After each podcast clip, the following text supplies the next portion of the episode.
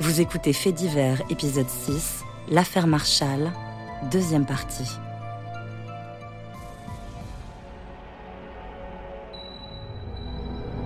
Chabot fait alors appel à l'inspecteur Henry Van Hache, surnommé par la presse le Maigret du Nord, la terreur de la pègre.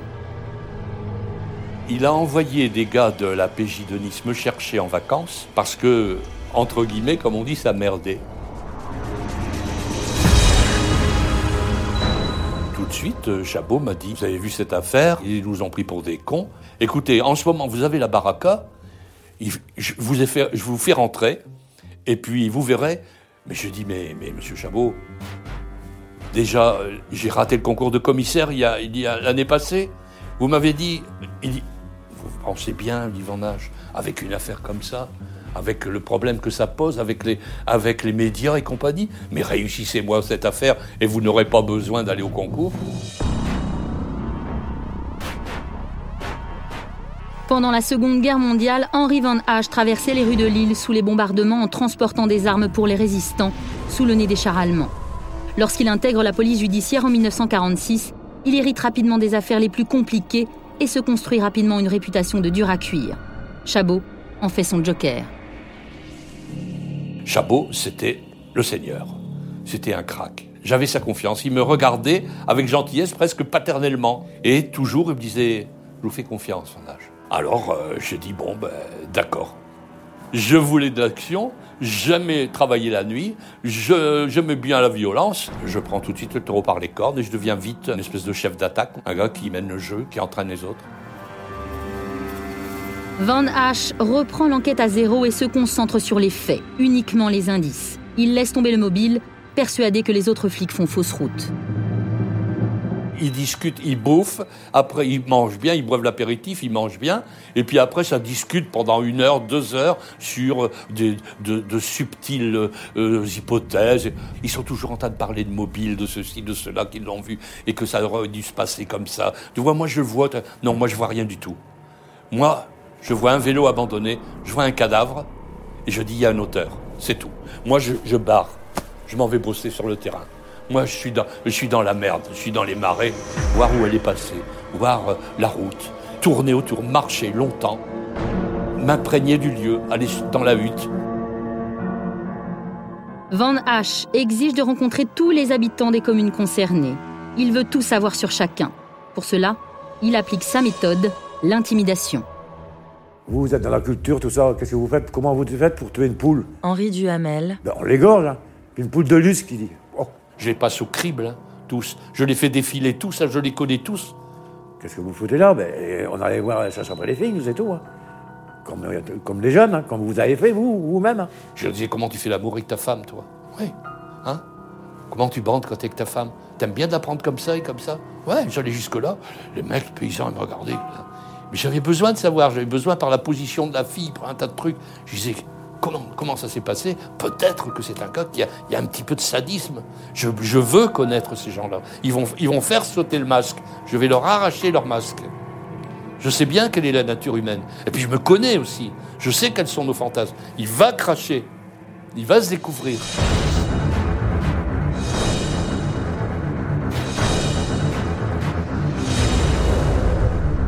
Je vais voir celui dont l'œil s'allume quand on parle d'une fille qui a les jambes écartées avec sa culotte en bas des jambes. Voilà.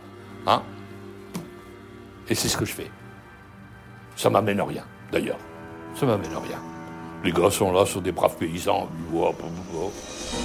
J'ai éliminé aussi. C'est pas un gars du coin.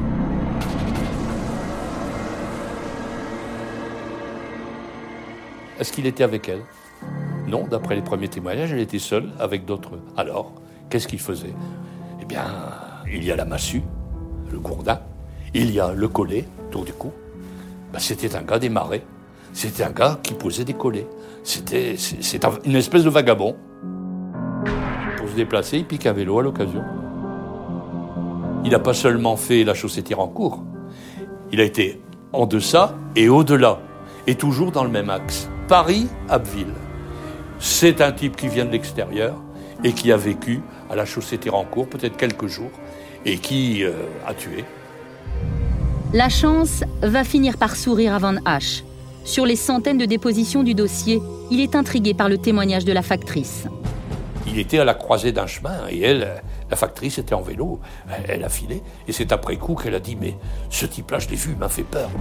Il avait une sale tête, il, avait, il était buriné, il avait de ces rides du nez au menton, puis alors euh, sa main, sa main estropiée. Hein. Elle avait remarqué tous ces détails-là euh, parce qu'elle était un peu impressionnée puis apeurée par cet homme qu'elle a rencontré plusieurs fois. Jean Leclerc, habitant de la chaussée Tirancourt. Ça s'est avéré d'une première importance. Hein.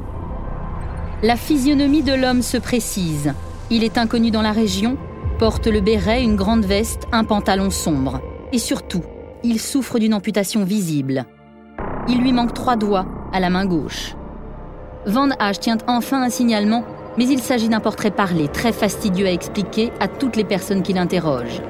Il en parle au commissaire Chabot, qui a un éclair de génie, un de ceux qui vont s'inscrire dans l'histoire de la police scientifique. Il a dit, mais il faudra que je voie Paris, je vais le convoquer à mon bureau. Et Paris, c'était le photographe, c'était le chef du service anthropométrique et photographique. Il dit il y a des centaines de, photos. Il faut qu'il me sorte des photos dans lesquelles on voit des visages assez burinés de paysans. Et alors on va voir. Et puis l'idée lui vient, c'est lui, hein, de découper. De, il dit, lui, il appelait ça le, puzzle. Il disait euh, la photo puzzle.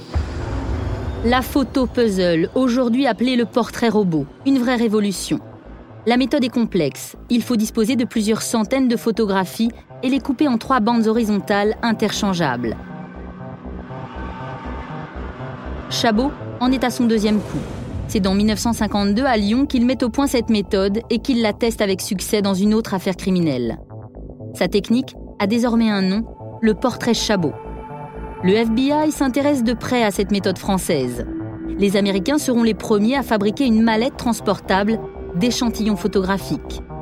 La méthode reviendra en France avec une nouvelle appellation plus technique. Le portrait Chabot devient le portrait robot. Le commissaire ne passera jamais à la postérité. Les Américains vont industrialiser le procédé en réalisant des mallettes appelées Identity Kits. Ces mallettes recèlent près de 40 000 photographies recoupant tous les types humains. Près de 500 transparents permettent de compiler trois parties du visage. Le front et les cheveux, les yeux et le nez, puis le menton et la bouche. Avec la possibilité d'ajouter des accessoires comme des lunettes, des moustaches ou encore un chapeau. Grâce à cette technique, le portrait robot de l'assassin présumé de Janet Marshall est communiqué à tous les journaux il y avait ce côté euh, d'une sorte de fait divers moderne. Jacques Béal, journaliste au Courrier Picard. Euh, la publication de cette photo robot euh, a été importante, elle a été diffusée partout. Et c'est la première fois que ça, se faisait effectivement. Personne ne croyait que ça aurait pu aboutir à quelque chose, hein, parce que c'était tout à fait quelque chose de nouveau. Jean Leclerc. Dont on n'avait jamais, nous, entendu parler. Et les gens disaient Oh, c'est du cinéma, c'est de la fantaisie. Euh. Il y avait une forme de suspicion aussi qui s'établissait entre les uns et les autres. Et puis le soulagement de se dire qu'après tout, on, ne ressemble pas à ce que la presse présentait. Oh bah non, ça c'est pas, c'est pas un gars de chez nous, quoi. C'était pas possible. Pierre Pardouenne, habitant de Bellois-sur-Somme pendant l'affaire Bernadette. Il n'y avait aucun, aucun portrait qui ressemblait à ça dans le village. Oui, les gens se sont dit, des personnes dans ma famille ne ressemblent de près ou de loin à, ce portrait-là. Ça a permis d'alléger un petit peu l'atmosphère qui était quand même très tendue. Van H reprend la route et diffuse des copies de ce portrait robot dans tous les commissariats et postes de police. Il espère que son meurtrier sera reconnu par des collègues. Le matin du 27 décembre 1955, l'inspecteur Van H a au bout du fil le chef de poste de Gagny, en banlieue parisienne. Celui-ci lui raconte un accident de la circulation survenu entre une 4 chevaux et un cyclomoteur juste avant le meurtre de Miss Marshall. Le cyclomotoriste s'était enfui. Le conducteur de la voiture avait juste eu le temps d'apercevoir qu'il manquait trois doigts à la main gauche du fuyard. Van H demande alors y avait-il un nom sur la plaque du cyclomoteur Oui, répond le gendarme. Et sur cette plaque, il est marqué euh, Robert Avril, simplement. Je pars au ministère de l'Intérieur, je rentre, je vais au sommet judiciaire, et je dis, je dis à mon collègue Louvet, lui, tu sais, il faut le faire. Mais c'est un faux nom. C'est du bidon, on va rien trouver. Je dis, on va regarder quand même. Ah, ah, ah. Bah, il dit, le voilà, Avril Robert. Sans blague. Dit. Et puis, il a été condamné aux travaux forcés pour viol. Eh ben, dis, mon gars, on est, ça y est, c'est ça. C'est lui. Tu peux être sûr, c'est lui. Dis, on peut y aller maintenant. Accompagné du dossier judiciaire se trouvent deux photos, face et profil. La ressemblance avec le portrait robot est saisissante. Van H possède une photo et un nom, Robert Avril. L'inspecteur va alors se rendre sur le dernier lieu de résidence connu de Robert Avril, la prison de Meaux. Bah, le directeur me dit euh, oui, Avril est sorti à telle époque, ça correspond, euh, il pouvait être dans le coin de votre, euh, votre crime là, et il avait une copine avec qui il entretenait des relations épistolaires. Elle habitait le Tranlay. Alors effectivement, j'y vais. Elle me dit, vous comprenez, monsieur, voilà, les détenus euh, font paraître des petites annonces. Euh, et puis moi, j'ai écrit à cet homme, il m'a, mais elle dit, quand je l'ai vu, il m'a, pas plu du tout. et puis il est reparti comme il est venu. Mais elle dit, voilà, il m'a laissé la carte de visite de sa sœur. Et sur cette carte de visite, une adresse, Sucy-en-Brie, à 40 km au sud de Paris. Et puis, surprise, je vois une silhouette, je vois dans le fond du couloir, je le vois se rapprocher, je le vois derrière la vitre. Alors il ouvre la porte, je regarde mon collègue, et il comprend bien ce que je veux dire, et lui, il saisit aussi, c'est lui, c'est celui qu'on cherche.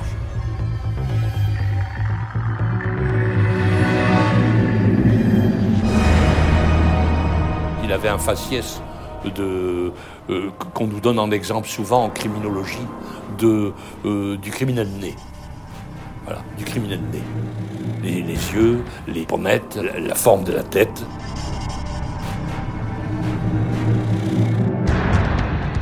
Je vois bien qu'il commence à suer partout. Je dis ça c'est bon, mais attention, on sait que c'est un gars qui a été condamné déjà aux travaux forcés. C'est un gars qui n'avouera jamais. Il faut arriver à le faire tomber dans un piège, lui faire faire des déclarations euh, contradictoires, et puis peut-être l'énerver, l'irriter au point qu'il lâche quelque chose. Peut-être le bousculer un petit peu, quoi qu'il apparaît, comme parce qu'à l'époque, euh, quelquefois on y allait, hein, ça partait. Van H et Louvet vont interroger Robert Avril toute la nuit. Ils ont devant eux un dur, un homme qui connaît les méthodes d'intimidation de la garde à vue, un homme incarcéré pour viol et agression sur plusieurs femmes en 1944. Notre chance, c'est peut-être notre expérience, c'est notre certitude. Et puis lui, c'est peut-être un être très fruste, euh, comme il le paraît euh, physiquement. Il s'avérera que non, il est beaucoup plus intelligent que ça. Louvet perquisitionne et retourne la maison jusqu'à trouver un collier de perles, une montre et un appareil photo ainsi que des rustines anglaises trouvées dans une poche de Robert Avril. Toutes ces affaires appartenaient à Janet Marshall, mais Avril ne lâche rien.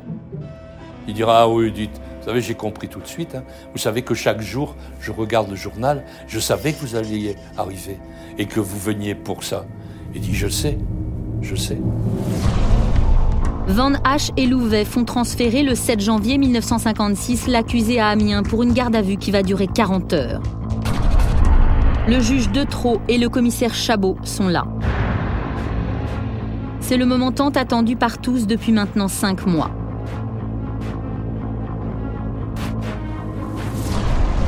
La nouvelle de l'arrestation va exalter les journalistes. L'information fait la une de tous les quotidiens. À la chaussée Tirancourt et à Bellois-sur-Somme, c'est le soulagement. Pendant cette garde à vue, les inspecteurs vont lentement énumérer devant Robert Avril les faits et les charges qui pèsent contre lui. C'est devant l'inspecteur Henri Van H que Robert Avril avoue enfin. Mais seulement les vols et l'agression, pas le meurtre. Je savais qui il était. J'avais étudié l'homme à travers ses actes. L'attaque était menée sur la base de données psychologiques sûres. Avril en sortit accablé, dépouillé, donnant l'impression d'être délivré. Selon ses déclarations, il avait passé la nuit du 25 au 26 août dans une grange à la sortie d'Amiens. Puis au matin du 26, il emprunta la route qui mène à la chaussée Tirancourt. Vers 10 heures, près de la Nationale 35, il avait aperçu la jeune Anglaise qui roulait à quelques mètres devant lui. Il voulait juste la suivre et attendre le bon moment pour lui rafler ses biens. L'occasion se présente quelques minutes après la rencontre, lorsqu'il voit la jeune femme prendre un sentier pour se mettre à l'abri des regards. Il s'approche, puis au détour d'un virage, l'aperçoit dans les broussailles. Il est très entreprenant, mais elle se met à crier. Il perd alors la tête et ne pense qu'à la faire taire.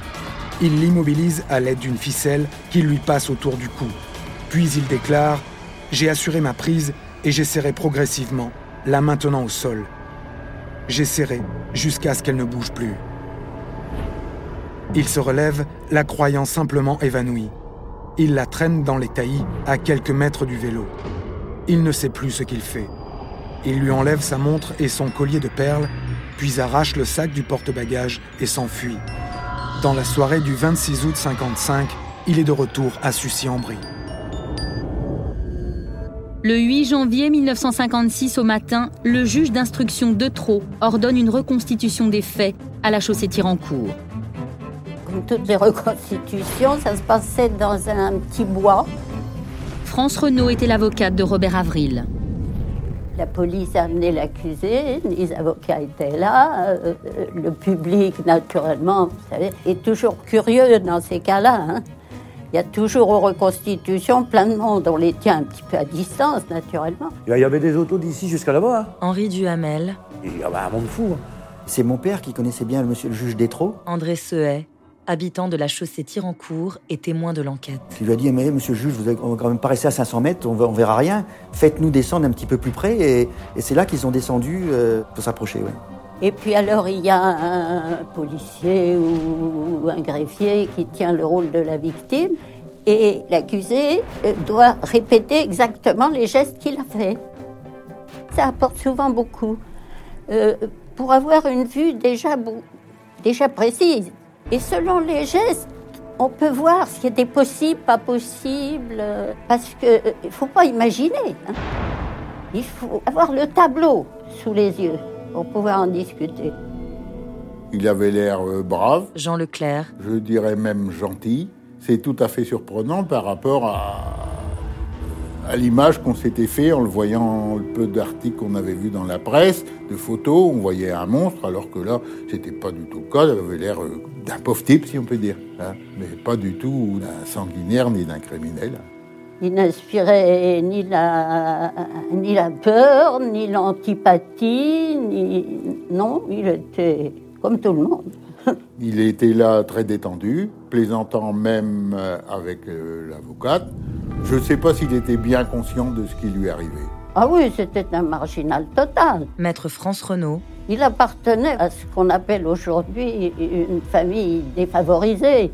Au point de vue moral, il n'avait reçu aucune éducation, il n'avait vu que de mauvais exemples. Il était asocial, en somme.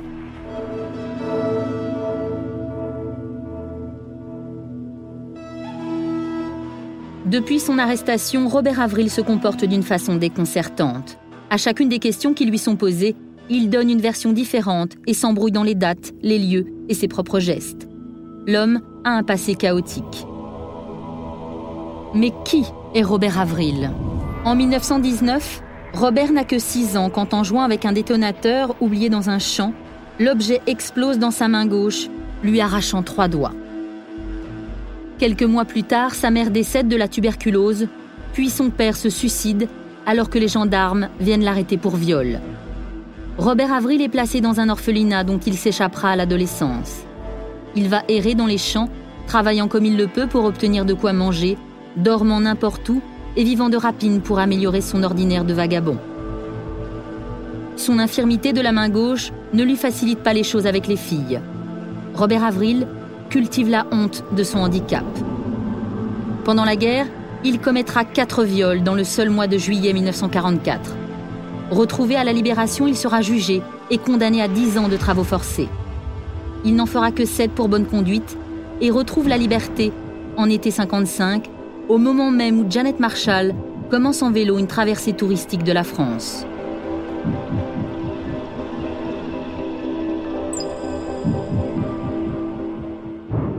Robert Avril sera jugé en 1958 et reconnu coupable du meurtre de Janet Marshall. Il bénéficiera des circonstances atténuantes et sauvera sa tête. Le jury populaire d'Amiens le condamne à perpétuité.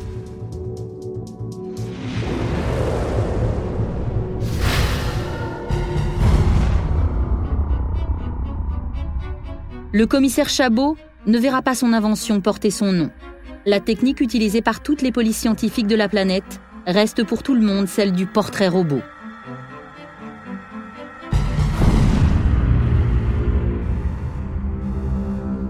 Henry Van Hache ne deviendra jamais commissaire, mais gardera ses illusions et sa fougue pour devenir l'inspecteur aux 400 arrestations.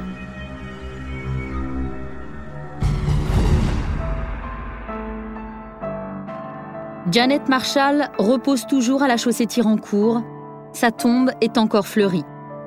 Cruel détail de l'histoire, sur la stèle il est écrit Marshall Janet, jeune anglaise de 30 ans, assassinée le 28 avril 1955, chemin des Bruas, 8310 La Chaussée Tirancourt. Janet n'est pas morte un 28 avril 1955, mais un 28 août. L'employé de mairie chargé de graver la plaque a confondu le mois d'août avec le mois d'avril. Avril, le nom de l'assassin. Vous venez d'écouter un épisode de Faits divers. Si vous avez aimé ce podcast, vous pouvez vous abonner sur Apple Podcast ou sur votre plateforme de podcast préférée et suivre Initial Studio sur les réseaux sociaux. Affaire Marshall, La Traque est un podcast coproduit par Initial Studio et Bonne Compagnie, adapté d'un épisode de la série documentaire 50 ans de faits divers, produit par Bonne Compagnie, écrit et réalisé par Laurent Ferrari. Production exécutive, Initial Studio. Production éditoriale, Sarah Koskiewicz et Mandy Lebourg.